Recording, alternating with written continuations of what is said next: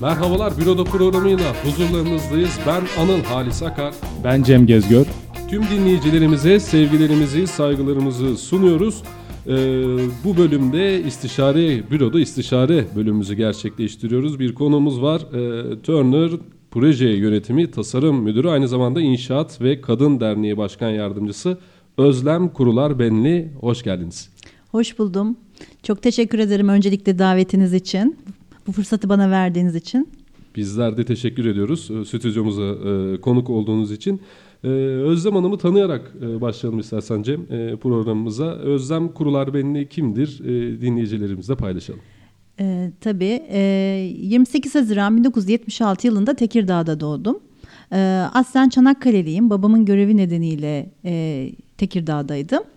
E, ilkokul, ortaokul ve lise eğitimimi Çanakkale'de tamamladıktan sonra e, 1993 yılında Yıldız Teknik Üniversitesi Mimarlık Fakültesini kazandım ve İstanbul'a geldim. 93 yılından sonra e, mimarlık eğitimimi e, devam ettim. E, evliyim, bir oğlum var. Aynı zamanda e, az önce de belirttiğiniz gibi tasarım yönetimi kısmında e, ağırlıklı olarak çalıştım. E, ve e, İnşaat ve Kadın Derneği'nin de yine kurucu üyesiyim. E, mimarlık mesleğini e, seçimimiz nasıl gerçekleşti? İlk e, tercihlerimiz arasında mıydı ya da ne zaman mimar olmaya e, karar verdiniz? Bunu iten sebep neydi? Evet.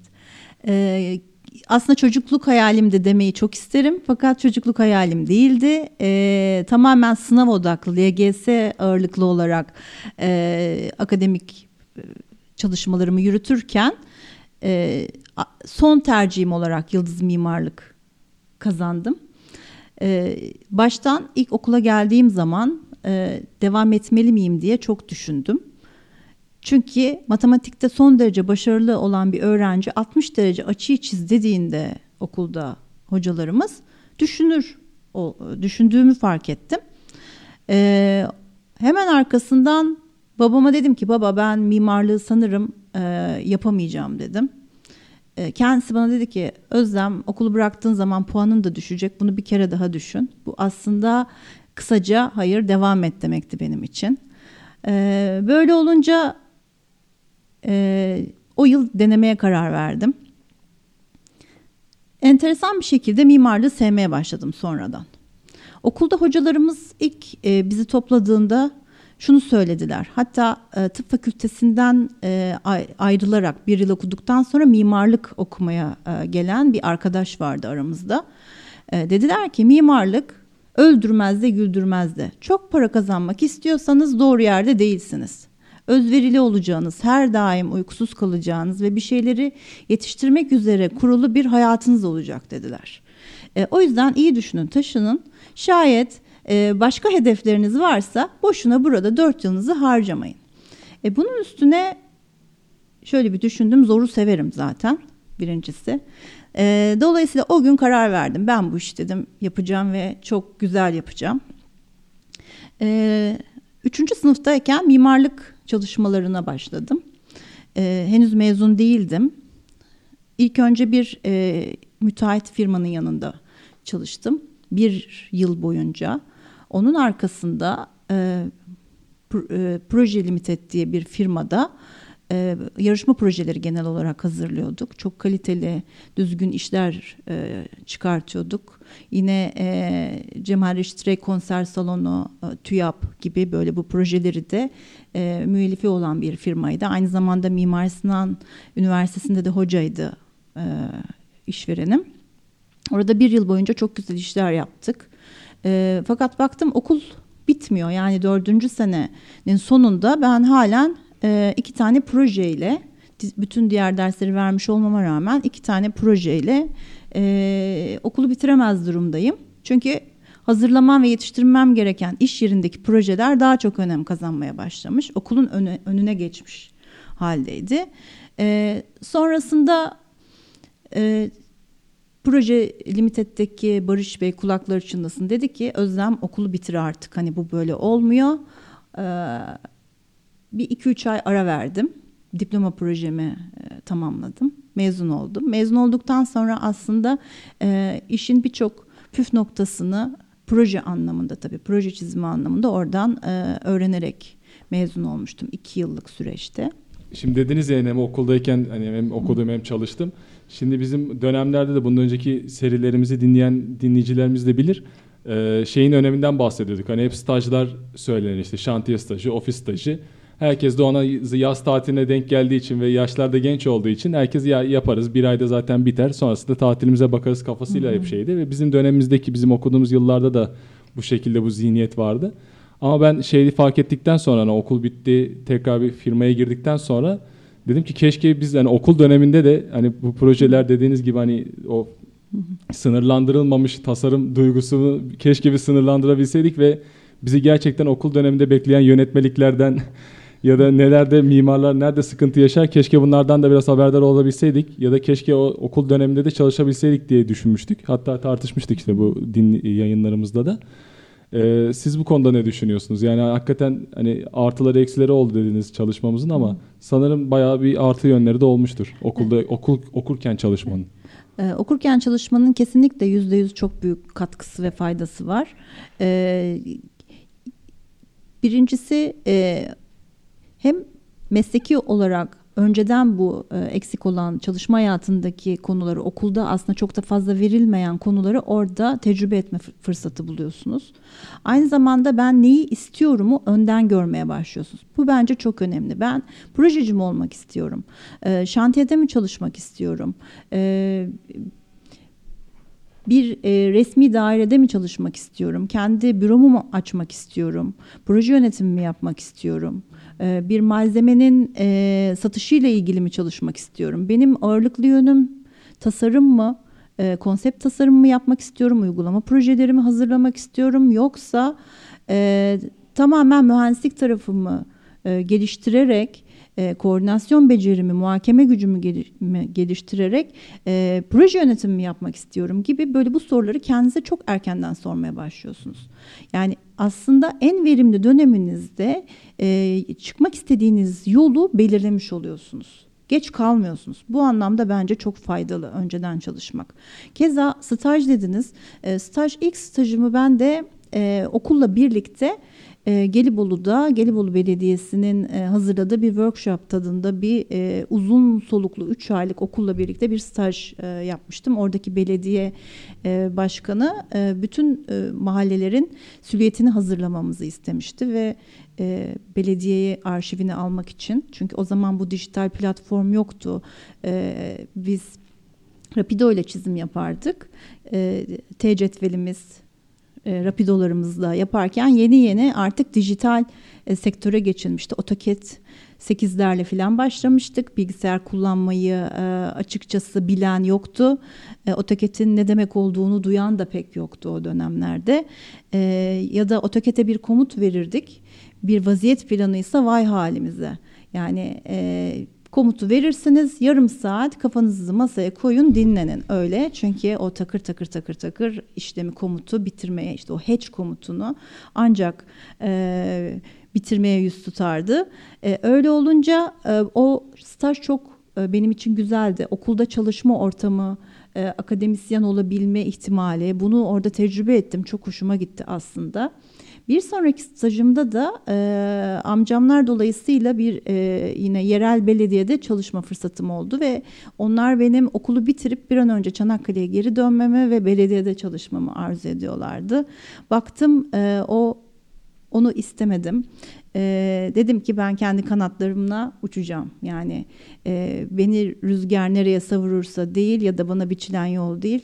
Tamamen kendi isteklerim doğrultusunda hareket edeceğim. Ee, Kadınlar Günü olması nedeniyle de aslında biraz ona e, bahsetmek istiyorum.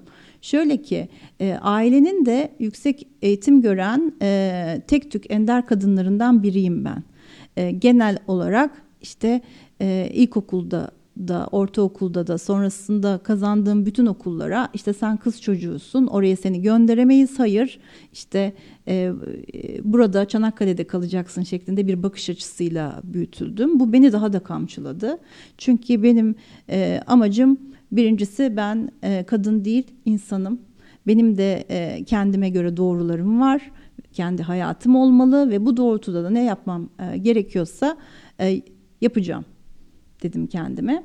E, bunun özgür olmanın da tabii ki bir bedeli var. Ekonomik özgürlük. Aslında okulda erkenden başlamamın bir temel nedeni de bu.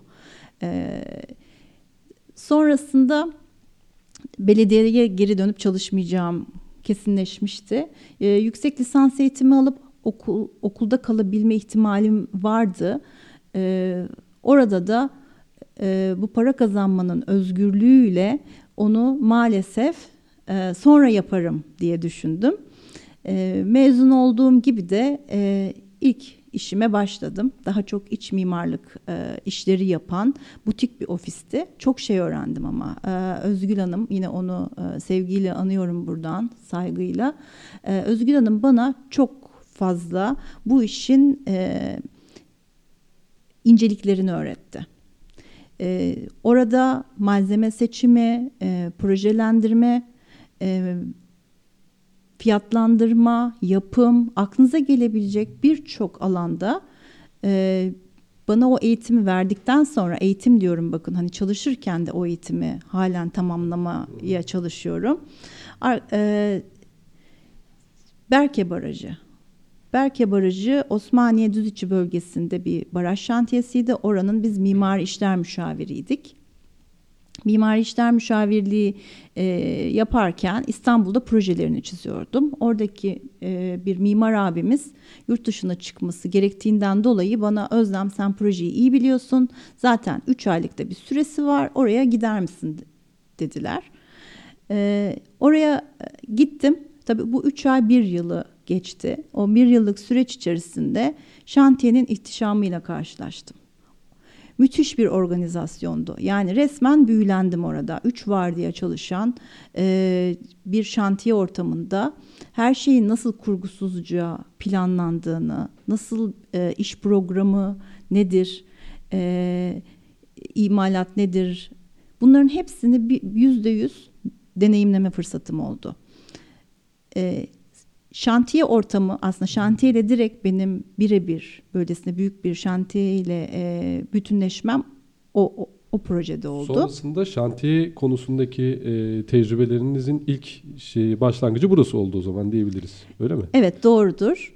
Ee, İstanbul'da her ne kadar e, ufak tefek şantiyeler olsa da asıl benim e, şantiyeyi sevmem ve o yönde ilerlememe olanak tanıyan proje Berke Barajı şantiyesiydi. Genellikle e, kadın meslektaşlarımız şantiyeden ya uzak dururlar ya da uzak tutturulurlar. E, buna yönelik de siz de e, çok farklı bir örneksiniz bizim e, açımızdan hem de meslektaşlarımız üzerinden. Bunun da tecrübeleriniz ve başarı hikayeniz oldukça e, önemli bizim için. E, buradaki e, süreç konusunda birazcık daha paylaşımlarınız olabilir mi bizimle? Tabii. Berke Barajı'na gittiğim zaman orada erkekler şey e, bütün sekreterlerimiz bile erkekti. Hiç kadın yoktu. E, genç bir mimar olarak e, kemikleşmiş tabii belki şantiyeler çok uzun soluklu oluyor bu arada baraj şantiyeleri. Her biri en az minimum 5-6 yıllık bir sürede tamamlanabiliyor. Ciddi bir yerleşke oluşturuluyor. İnsanlar aileleriyle oraya geliyorlar. Beni tek başıma orada İstanbul'dan gelen genç bir mimar olarak gördüklerinde ee, çok şaşırdılar. Birincisi hani neden e, sen buradasın? Annen baban yok mu? Burada çalışmak zorunda mı kaldın da buraya geldin diye düşündüler. Ben de kendilerine bunun e, birebir isteğim ne olduğunu e, söyledim. Benim varlığıma alıştılar. Fakat çok büyük bir şantiyeydi. 10 kilometre çapında yaklaşık bir alanı vardı. E, araba kullanmam e, gerekiyordu.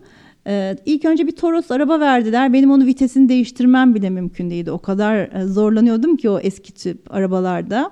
Neyse müdürlere verilen kırmızı kartal bir arabayı bana verdiler. Fakat bu sefer e, oldukça eğimli bir arazide, e, şevli bir arazi aynı zamanda. E, arabayı stop ettiriyorum ve arabayı bir türlü kaldırmayı başaramıyorum. Üç vardiya e, işçi otobüsleriyle tabii ki e, karşılaşıyorum. Onlar da benim bu halimden çok mutluluk duyuyorlar. Arabayı durdurup beni orada nasıl diyeyim o e, yaz gününde e, soğuk terler dökmeme vesile oluyorlar filan. Çok yardımları da oluyordu tabii ki. Özellikle işte araç alt sahası gibi böyle tünellerin, kontrol e, tünellerinin olduğu yerlerde de bir takım imalatlar yapıyoruz. O imalatları kontrol için gittiğimde bakıyorum arkamda muhakkak birisi geliyor ne olur ne olmaz diye böyle beni koruma, kollama içgüdüsü e, var e, herkeste. E, pozitif taraflarını da görmeme rağmen e, tabii ki çok zorlu bir e, iş alanıydı. Hemen ardından durdum düşündüm dedim ki Özlem sen artık bundan sonra şantiyeci olmalısın. Yani e, gidip iç mimarlıkta orada işte e, ör, şey perde seç, e, işte bu koltuk seç ve benzeri. Malzemelerin hakkında seçimler yap. Evet. Tasarımlarıdır, yani iç dekorasyonu işlerindir. Herhalde onlar daha mı sıkıcı mı geldi size yoksa? Dedim Hani ki bunlarla etmek- sınırlı kalmamalıyım dedim. Anladım. Bunlarla asla sınırlı kalmamam gerekiyor dedim. Ee, burada e, benim bunu görmeme ve yaşamama, tecrübe etmeme fırsat veren e, bu yolda ilerlemem gerekiyor diye düşündüm. Ee, Berke Barajı'ndan sonra e, 99 depreminden hemen sonra e, bu sefer de deprem konutlarının arasında ticaret merkezleri yapılıyordu. Dünya Bankası'nın yine e, desteklediği bir projeydi. Orada İzmit'te ve Adapazarı'nda çalışmaya başladım.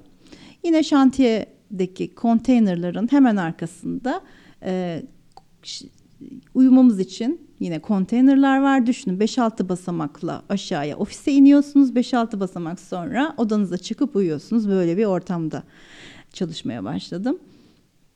Sonra e, bu projeyi de bitirdim. E, Ürdün'den bir teklif geldi. Ürdün'e yurt dışına çıkmaya karar verdim bu sefer. Orada da Ürdün Kralı'nın e, yazlık sarayında liman işleri, marina işlerini alan bir firmaydı. Fakat orada Türklerin e, çalışmasını ve e, yaptıkları işleri beğendikleri için e, sarayın kara binalarını da vermeye karar vermişler. E, Ürdün'e gittiğimde ilk önce o Ürdün kralının yazlık sarayındaki tadilat işleri, üst yapı işleriyle ilgili çalıştım. Yine donanma projesini aldık Ürdün'de. Ürdün donanmasının projesini. Yine liman işi vardı. Liman yapılması işi. Yani burada dikkatinizi çekmek isterim ki bakın bir kadın için çok da imkan dahilinde olmayan baraj şantiyesi, liman şantiyesi, marina e, yapılması, yurt dışı şantiyeleri gibi özellikle işlerden bahsediyorum. E, bütün bunları tecrübe etmem gerçekten benim büyük şansım. E, Dolayısıyla olaya bakışım, o üretimin nasıl olduğuyla ilgili gözlemlerim, gözlemlemelerim beni sürekli e, kendime her daim geliştirmeme neden oldu. E, Ürdün'den sonra eşimle Ürdün'de tanıştım bu arada. Eşimle orada tanıştıktan sonra Türkiye'de geldik, e, evlendik. E, sonra Levent'teki Büyükdere Caddesi üzerindeki kanyon şantiyesine başladım. Kanyon şantiyesi de benim için çok özellikle bir binaydı. Orada e, Eczacıoğlu ve İşkiye Yoğun'un ortak yatırımıydı. E, Tabanlıoğlu mimari müellifimizdi. Arup Mühendislik e, işlerini üstlenen e, firmaydı. Çok nitelikli bir iş çıkarttık orada. Gerçekten benim mesleki hayatımda önemli bir proje. Yüksek katlı kule yapıları, yüksek binalar tecrübe etme fırsatım oldu. Peki e, şimdi yani ilk başlangıçtaki şantiye ortamıyla artık kanyon ve günümüze daha yaklaştıkça kadın için değişen ne oldu? Yani bir kadın mimar olarak orada bulunmak ya da size bakış açısı insanların ne yönde değişti? Olumlu yönde değişmiştir diye umut ediyoruz tabii ki ama söyleyecekleriniz var bu konuyla? Tabii. Şimdi e, Berke Barajı hem bulunduğu fiziksel lokasyon anlamında hem e, fiziksel zorlukları açısından çok zorlayıcıydı kadın olarak. E, dediğiniz gibi İstanbul'a şehrin göbeğine geldiğimde e, bu biraz daha e, rahat olmuş olsa da yine zordu. Çünkü e, mesai saatlerimiz hep çok fazlaydı. E, kadın sayısı tabii ki artmaya başladı. Artık sekreterlerimiz en azından kadındı. E, benim gibi e, mimar mühendis arkadaşlarım yine e, sayısı da çok daha fazlaydı. E, fakat e, kadının şu anki yani o zaman e, 2004 yılı 2004-2006 yıllarıydı o yıllar. E, geldiğimiz Şu anki 2022 yılıyla yine de arada fark vardı. 2014, 18 yılda. 18 yıl evet 18 yıl önce yine bugün gibi değildi. Yine e, bir takım zorluklar yaşıyorduk tabii ki. Ama bugün de o zorluklar devam etmiyordur. Yani be- belli zorluklar hala daha devam ediyor mesela? Kadının özellikle hala da şantiyedeki yeri o sizin 2004'te başladığınız hikayeyle aynı mı? E, aynı değil. İnanılmaz bir gelişim sergiledi. E, burada şu an çalıştığım projeye e, bir hemen geçmek isterim. Turner proje yönetim firmasında çalışıyorum ben. Turner Amerika'nın bir numaralı müteahhit firması. Amerika dışındaki yerlerde de proje yönetimi hizmeti veriyor. Bu şantiyede birincisi firmam çok kadın dostu bir firma. Sonsuz destekleri oluyor bize ve en çok kadının bir arada çalıştığı proje diyebilirim. E, bununla ilgili e, her türlü e, dediğim gibi katkı sağlanıyor. E, Kadın birazcık daha ön planda diyorsunuz ki sizin kendi e- şirketinize evet baktığınızda. çünkü kadının iyileştirici o gücü e, gerçekten önemli. Kadının Ya da böyle bir işte e, toplumda işte özellikle meslektaşlarımızın, mimarların da kadınların bulunduğu e, ortamda hani birazcık daha geri planda itilme durumu işte hem sizin şirketinizde hem de yaşadığınız şantiyelerde söz konusu değil. e, değil. En şöyle söyleyeyim. Kadınlar en azından artık daha fazla Söz hakkı. söz hakkına sahip. E, fakat e, söyleşiden az önce de e, görüştüğümüz üzere kadın yöneticilerinin sayısı çok az. E, %18'lerde yani yüzde 18 o kadar az bir oran ki aynı işi yapmış olmanıza rağmen aynı emeği vermiş olmanıza rağmen ücrette ya da e, konum olarak maalesef hep yine erkeklerin arkasında kalmak durumunda kalıyoruz. Şu an çalıştığım firmanın farkı burada. Ee, burada bir oran gözetiyor. Bunu çok önemsiyorum. Yani oradaki e, en azından kota ile ilgili bir e, eşitlikçi bir bakış açısına sahip.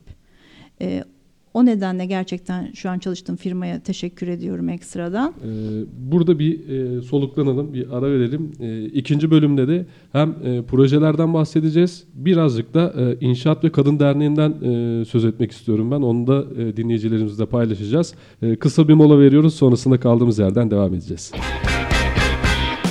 Devam ediyoruz birlikteliğimize. E, konuğumuz Turner Proje Yönetimi Tasarım Müdürü, aynı zamanda İnşaat ve Kadın Derneği Başkan Yardımcısı Özlem Kurular Benli.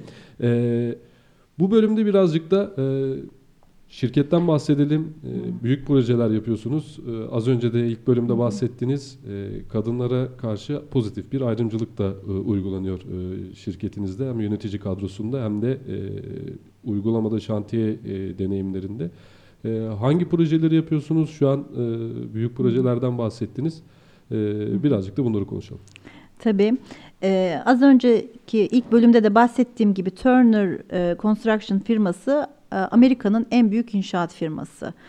E, Avrupa operasyonlarında İstanbul'da açtığı bu e, bölgesel merkezle projelerini koordine ediyor. Türkiye'de şu anda İstanbul Finans Merkezi işinde proje yönetimini üstlenmiş durumda. Yine aynı projede Ziraat Bankası'nın proje yönetimini e, ve Merkez Bankası'nın yine e, proje yönetimini üstlenmiş durumda. E, şişe cam işlerini çok sayıda e, yapıyor, e, takip ediyor. E, neler yapıyor? E, yüksek binalar konusunda bir kere e, gerçekten e, çok uzman. Yeşil bina, Lean, yalın e, standartlarında yine çalışmaları çok fazla. E, bir hayli tecrübesi bulunmakta. Bunları da bizimle birlikte Amerika'daki e, organizasyonla birlikte paylaşıyor. E, benim bu meslek hayatımda 25 yıllık meslek hayatımda aslında çalışanına önem veren yegane firmalardan birisi. Her daim eğitim mesela eğitim konusunda bizi çok destekliyor. İngilizce bilmeyen arkadaşlarımıza ya da geliştirmek isteyen arkadaşlarımıza İngilizce, Revit e, eğitimleri e, birçok eğitimle birlikte hani e, bizim e, sadece e, operasyonun içerisinde verici değil aynı zamanda e, diğer taraftan kendimizi besleyecek, o motivasyonumuzu, iç motivasyonumuzu destekleyecek her türlü desteği veriyor. E, sosyal haklar anlamında da gerçekten e, çok e, çalışanının yanında olan bir firma. Bu projede neler yapıyoruz derseniz, e, finans merkezi çok e, yapılı karma bir proje. Kurumlarımız, kurumlar da e, hem kamu kurumları var hem e, kamu bankaları, yine Varlık Fonu'nun projeleri var. E, direkt Çevre ve Şehircilik Bakanlığı'nın e, yür, proje yürütücüsü olarak tanımladığı emlak konut e, işverenimiz. E, Varlık Fonu İFM ile birlikte projeyi e, bu noktaya getirdik. Artık tamamlanma aşamasında e, yakın zamanda açmayı e, hedefliyoruz. Evet şimdi şantiye süreçlerinden bahsediyoruz. Biraz da nostalji içeren bir soru sormak istiyorum. Ee, şimdi 60'lı 70'li yıllardaki projelere baktığımızda e, hep böyle hatta 90'lı yıllardaki dijitalleşme dönemine kadar olan süreçten diyeyim. Daha bu elle çizilmenin işte T cetvelleri kullanılarak yapılan çizim döneminden bahsediyorum. Ee, hep görüyoruz ki binanın yapılan binanın planı, kesidi yani bu bina ister okul projesi olsun, ister e, apartman projesi olsun, ister gar projesi olsun. Hepsinde ortak nokta planlar. Varsa çok özel birkaç detay, kesitler ve cephelerden oluşan ve elle çizilen perspektiflerden oluşan 5-10 haftaya geçmeyecek teslimlerle mimarların projelerini sonuçlandırdığını ve bu sonuçlanan projeleri şantiyeye ilettiğini ve bütün çözümün, bütün uygulamanın bütün detaylandırmanın aslında şantiyeye bir yük olarak sunulduğu bir dönemden e, dönemden geçtiğimizi görüyoruz mimarlar olarak projelendirme süreci şantiye olarak. E, fakat işte şimdi günümüzde bahsettiğimiz gibi işte BIM üzerinden işte Revit, AutoCAD gibi programlar kullanarak e, işte süperpozeler üst üste çakıştırılarak falan yapılan ve neredeyse kusursuz %100 kusursuz teslimlerle şantiyeye sadece e, bu projenin uygulanmasının bırakıldığını ya da çok az bir detaylandırmanın şantiyelerde yapıldığını görüyoruz. E, aslında böyle bir evrilme süreci de yaşandı. E, bu evrilme nasıl oldu? Yani siz de bu tecrübenin tam merkez noktasında yer alıyorsunuz bu evet, işin. Ta, tam o geçiş bahsettiğiniz gibi o geçiş döneminde Hı-hı. direkt bir köprü görevi görüyor olabilirim.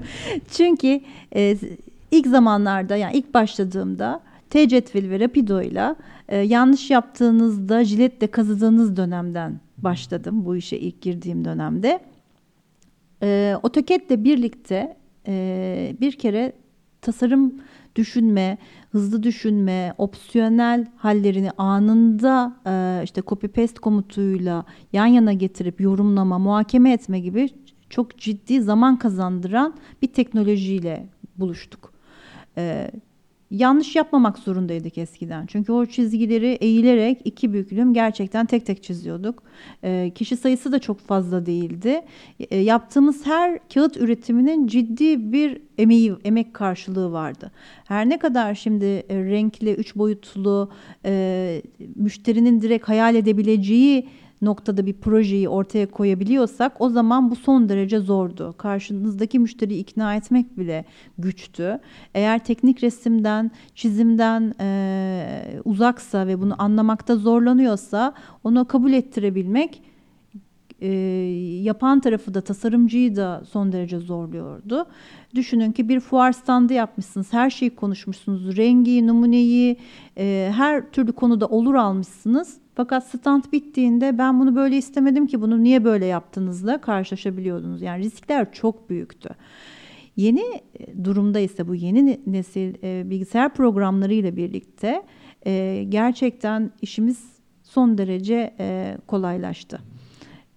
Düşündüğümüz şeyi hatta düşündüğümüzün opsiyonlarını bile bir kere de hazırlayabiliriz. Müşterimizi e, moodboardlarla ve benzeri ikna edebileceğimiz e, iyi bilgisayar kullanıcılarıyla fikir de varsa ortada güzel de bir fikir varsa onu kabul ettirebilmek, onu hayata geçirebilmek çok daha kolay. Ya da e, şantiyedeki halini düşünelim. E, multidisiplin koordinasyonu gerektiren işte otoparkların tavanlarının koordinasyonunu düşünün.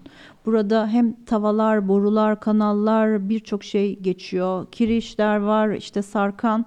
Bu her birini büyük büyük paftaların üzerinde tek tek nokta nokta çözmeye çalışırken şimdiki durumda bunların tamamını bilgisayar programları yapıyor. Bütün kesişmeleri, çakışmaları sizin orta, ortaya koyuyor.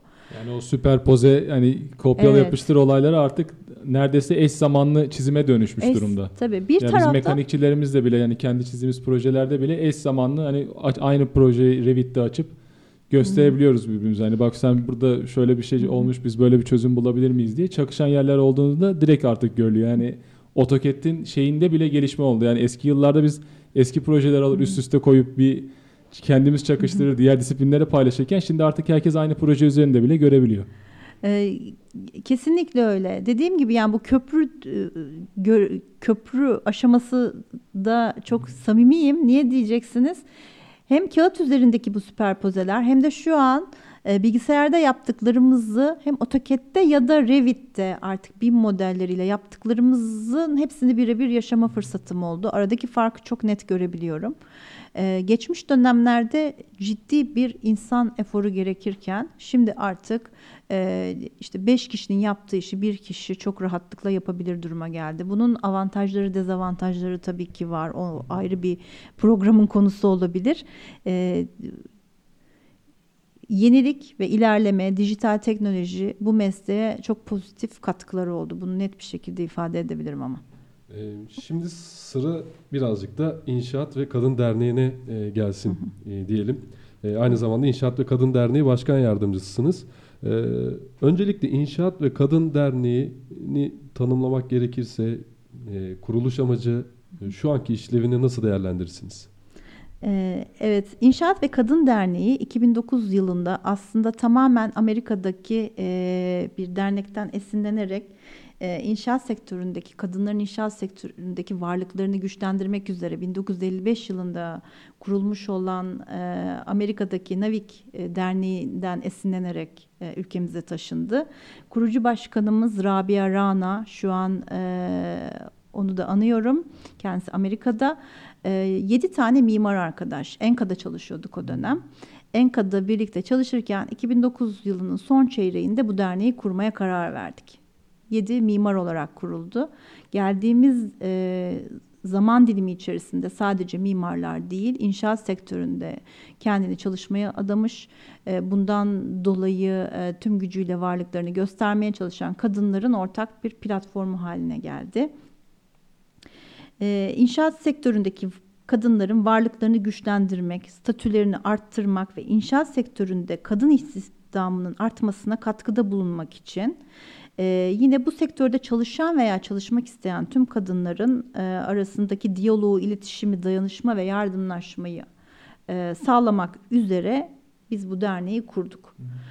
E, kurucu üyesi olarak başladığım dernekte daha sonra çeşitli görevlerde yer aldım. E, sekreterlik görevini bir dönem üstlendim. Şu an beşinci dönem yeni bir döneme başladık. Yeni olağan genel kurulumuz yapıldı. E, orada Aysel Can Ekşi'nin e, başkanlığında ben de başkan yardımcılığı görevini üstlendim. Dernekteki faaliyetlerinizden e, bahsedelim. Neler e, yapıyorsunuz derneğiniz içerisinde? E, Derneğimizde mesleki eğitimlere öncelik tanıyoruz. E, Aynı zamanda mimarlık, mühendislik öğrencilerine burs veriyoruz. E, Bir takım e, yine eğitimler, paneller düzenleyerek arkadaşlarımıza ulaşmaya çalışıyoruz. Bu mesleğe gönül vermiş, e, konusunda uzman arkadaşlarla birlikte e, eğitim programları düzenliyoruz. Aramızda çok değişken alanlarda çalışmış. Hani mimar olduğu halde e, restorasyon konusunda uzmanlaşmış e, ya da e, kentsel dönüşüm konusunda uzmanlaşmış. E, aynı zamanda inşaat mühendisi olup e, dizayn e, mühendisliği yapan arkadaşlar, makine mühendisi olup e, yine kendi konusunda uzman arkadaşlar bir araya gelip e, eğitimler veriyoruz. Kadın usta projemiz var.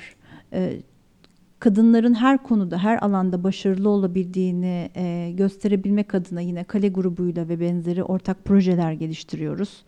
E, Orada eğitimler mi veriliyor kadınlara yönelik? Kadın usta evet, mesela projemiz.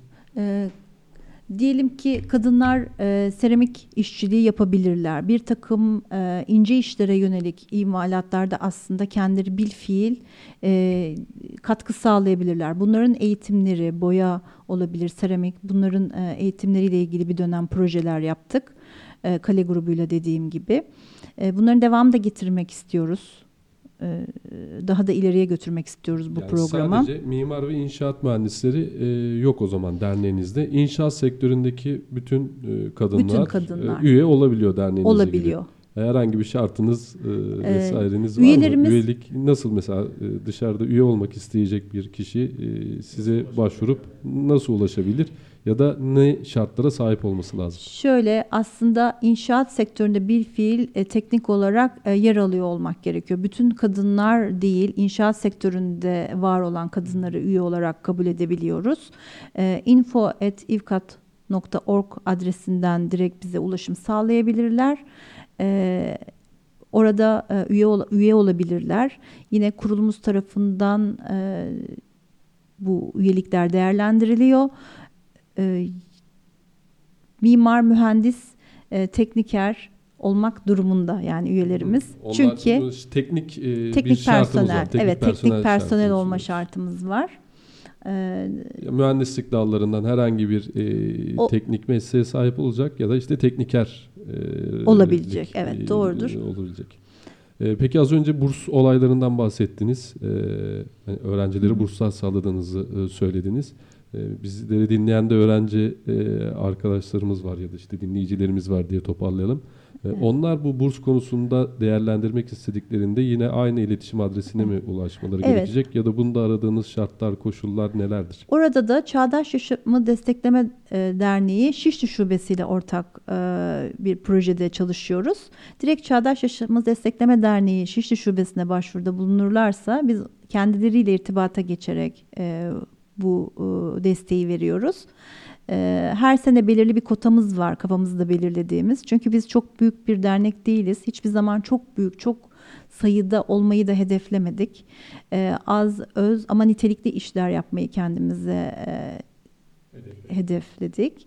Dolayısıyla da e, çok fazla üyemiz yok. E, el verebildiğimiz kişi sayısı sınırlı olmakla birlikte özellikle bu konuda bu mesleğe gönül vermeyi hedefleyen arkadaşlarımıza tabii ki son derece yardımcı olabilmek için e, uğraşıyoruz. Gerçekten uğraşıyoruz. Ee, yavaş yavaş birliklerimizin sonuna gelirken e, bu 8 Mart e, Kadınlar Günü e, hakkında ve aynı zamanda bu hafta e, inşaatta kadın haftası. E, buna yönelik de görüşlerinizi alalım. Tabii. Ee, birincisi e, gerçekten e, Cumhuriyetimizin kurucusu Ulu Önder Gazi Mustafa Kemal Atatürk'ün büyük değer verdiği Türk kadını siyasi ve toplumsal hayatta birçok dünya devleti kadınından önce söz sahibi olmuştur. Bu gerçekten bir Türk kadını olarak bizlere e, verilmiş büyük bir onurdur, şereftir. E, uygar bir ülke olmanın öncelikli unsuru kadınlara ve kadın haklarına değer vermek, onların huzur ve güven ortamında yaşamasını sağlamaktır. Bilimden sanata, spordan edebiyata, siyasetten çalışma hayatına kadar her alanda kadınların büyük çaba ve başarılarına şahit olunmaktadır. Kadınların daha fazla hak ve yetkilere sahip olması, hayatın her bölümünde daha çok katılımcı bir rol takınmaları mecburidir ve doğru olanı budur. Bugün kadınlarımızın eğitiminde, eğitimde, üretimde, siyasette daha fazla söz sahibi olmaları için toplumsal duyarlılığımızın yeterli olduğunu söylemek ise ne yazık ki mümkün değildir. Kadınların kamu ve toplumsal yaşamın tüm alanlarına tam anlamıyla katılması sağlanmadıkça sürdürülebilir, barışçı ve adil toplumu yaratmak da mümkün olmayacaktır. Kadınların günün kadını olmanın anlam ve önemi üzerine etraflıca düşünmek, samimi bir şekilde kafa yormak ve kadınların karşılaştığı zorlukları ele almak için iyi bir fırsat olduğu aşikardır. Tüm dünyada kadınların eşitlik, kalkınma, daha huzurlu yaşam özlemlerini ve isteklerini dile getirdikleri bugün, bugün de e, öncelikle tüm kadınlarımızın şimdiden 8 Mart Dünya Kadınlar Günü'nü kutluyorum. E, ve e, cümlemi e, şununla bitirmek istiyorum. E, bu söyleşiden az önce sosyal medyada karşılaştığım bir e, bir şey dikkatimi çekti. E, Elsie Waikiki'nin Eşitsizlik Koleksiyonu diye bir koleksiyonunu gördüm. E, bu e, hem güzel aynı zamanda da çok düşündürücü. E, tarzımız eşitlik sloganıyla bir kreasyon yaratmışlar. Orada bir hanımefendinin üzerinde puantiyeli bir gömlek vardı. E, beyazın üzerine siyah puantiyeler ve onun üzerinde o kadar seyrek sayıda kırmızı puantiyeler vardı ki e, bu Türkiye'deki yönetici kadınların oranını gösteriyordu. Yüzde 18.2. E, açıkçası üzerimdeki gömlekteki e, pembe noktalar ne kadar çok fazla olursa eşitliğe ne kadar çok yakınlaşırsak biz o kadar hedeflerimizin e, gerçekleştiğini görüyor olacağız. Üzerimizdeki pembe noktaların daha da fazlalaşması dileğiyle çok teşekkür ediyorum. Ee, bizler teşekkür ediyoruz. Stüdyomuza konuk olduğunuz için keyifli bir köylü e, söyleşi oldu e, bizim için de. Şimdiden de daha doğrusu e, bizler de e, 8 Mart Dünya Kadınlar Günü'nü e, kutluyoruz e, Büro'da ekibi olarak. Bir başka bölümde e, tekrar e, görüşünceye diyor, diyoruz efendim. E, bu haftaki bölümümüzün e, konuğu e, Turner Proje Yönetimi Tasarım Müdürü, aynı zamanda İnşaat ve Kadın Derneği Başkan Yardımcısı Özlem Kurular Benli'ydi.